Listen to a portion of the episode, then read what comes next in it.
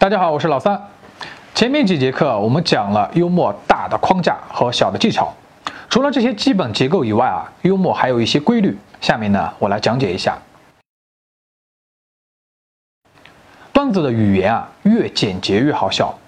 你的铺垫如果太长了，观众他就需要很长的时间才能理解你的思路，笑点呢就容易被稀释，也容易被猜到，就很难再打破预期。所以呢，尽量减少不必要的语言，这些语言呢，就是你段子里的噪音。这里呢，我就不举例了。说三次节奏呢，不一定是固定在第三次上，而是说呢，是一个大概的规律。比如说，你问一个小孩，你叫什么名字啊？他回答你了。你过3分钟呢，你再问他啊，你叫什么名字呀？这个时候呢，他可能有点惊讶，不是已经告诉过你了吗？但是他这个时候呢，可能强忍着惊讶，又回答了你。再过3分钟，你第3次问他，你叫什么名字呀？他这个时候可能就莫名其妙的笑起来。我再来举一个例子啊，有一次呢，我去参加一个户外俱乐部的活动，哎，我和他们呢一一握手。每跟一个网友握手，我就说啊，久仰大名，久仰大名，你在论坛上所有的攻略我都读过了。我第一次说啊，没人觉得好笑。第2次说的时候呢，估计可能就有些人觉得你这个恭维的真虚伪。第3次说的时候，大家就全都忍不住的爆笑了。再比如一个女孩，她曾经和我说过，她说我很欣赏你啊。在和她聊天的时候呢，我就经常冒出来，哎，我好欣赏你啊。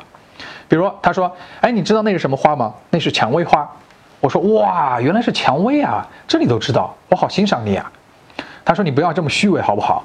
我说哇，你竟然还能看出我虚伪，我好欣赏你啊！他说你调戏我，我不理你了。我说哇，你居然还会不理我，我好欣赏你啊！之前呢，我们已经知道了，你想让观众笑，就必须要打破预期。你第1次说的时候呢，是让观众建立了一个非常普通的预期；第2次说呢，是让观众强化这个预期；那么第3次再说一遍的时候，就是打破了这个预期。提醒一下啊。3呢，它是一个很神奇的数字，第4次的时候很可能就没有效果了，所以一个段子呢不宜讲太多次。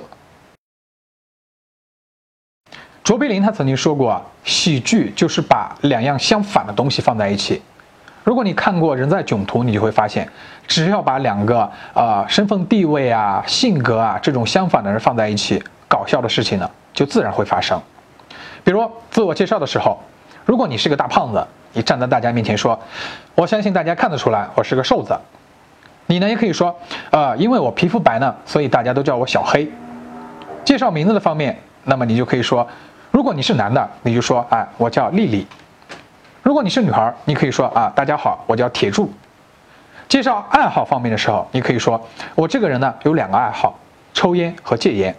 哎，抽烟和戒烟呢，它就是一对矛盾。或者我这个人有3个爱好，喝酒、打架和娃哈哈。前面2个爱好给别人感觉好像是一个很霸气的纯爷们儿，结果第3个爱好呢颠覆了前面的2个爱好，这也就制造了一个矛盾。以上举的例子呢都是属于制造了矛盾这种方式，都可以刺激到别人的笑点，就是把对方的语序颠倒过来，还能构成一个合法的句子。往往呢也能制造意外和幽默。比如说打倒帝国主义走狗，你把这个词写成走狗打倒帝国主义。再比如说我把我的眼镜戴给女孩看，借给女孩戴，然后呢说哇好漂亮，女孩说我的脸型什么眼镜戴上都好看，我说我的眼镜什么脸型戴上都好看。再比如说女孩说我不喜欢那个地方，我不喜欢那家酒吧，我会说那个酒吧也不喜欢你。再比如说，女孩说：“我每次看到你都在这个酒吧。”我说：“你错了吧？是我每次在这个酒吧都看到你。”再比如说啊，别人笑起来都很好看，但你呢不一样，你是看起来很好笑。之前呢我讲过，常规的不幽默，荒谬的才幽默，普通的不幽默，夸张的才幽默。所以幽默啊，往往伴随着夸张和荒谬。如果说你想要幽默，你就得抛弃正经、严肃，很多时候你故意把一些不相干的事情煞有其事的联系起来，就可以起到幽默的效果。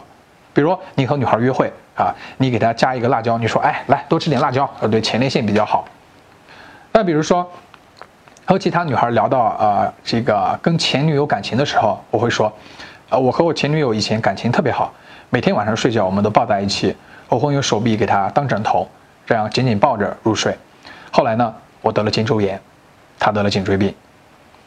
再比如啊，你和别人这个聊到你的厨艺的时候，你可以说我的厨艺特别棒，来我家吃饭的人都会把盘子舔得干干净净，我都不用刷碗。很明显，这些呢全都是胡说八道的，但胡说八道明显就比一本正经要有趣得多。其实瞎说的本质啊，还是回归到想不到这个幽默的元素里，还是意外。比喻呢，是我们常用的一个修辞手法。如果说你能用一种比较形象、有创意的比喻，就会给别人留下一个非常深刻的印象，也可以制造幽默的效果。林语堂呢有一句话说：“演讲就像女孩的裙子一样，越短越好。”哎，这就是一个非常形象的比喻。比如说，我以前经常在酒吧玩，有时候碰到女孩抽烟呢，我就会调侃她，我说：“你知道吗？你抽烟的样子非常好看，非常有味道，像一个人。”女孩一般就会好奇说啊，像谁呀？那么我就会回答她说，像鲁迅。这就是一个制造矛盾的比喻，因为鲁迅是男的嘛，而且是老年人，对不对？跟他这个年轻的女孩不一样，这样就有了一个幽默的效果。再比如在酒吧啊，看到一些女孩跳舞，我会这个调侃她说，我说哇，你舞跳得好棒，好标准。女孩一般会说谢谢。我接下来呢，我会调侃她说，你跳舞就像在做广播体操一样，非常标准。这个呢，也就是一个形象的比喻。再比如，有时候和别人一起吃饭，和女孩约会吃饭，我会调侃她说：“那筷子就算是你儿子，你也得让他歇会儿，是不是？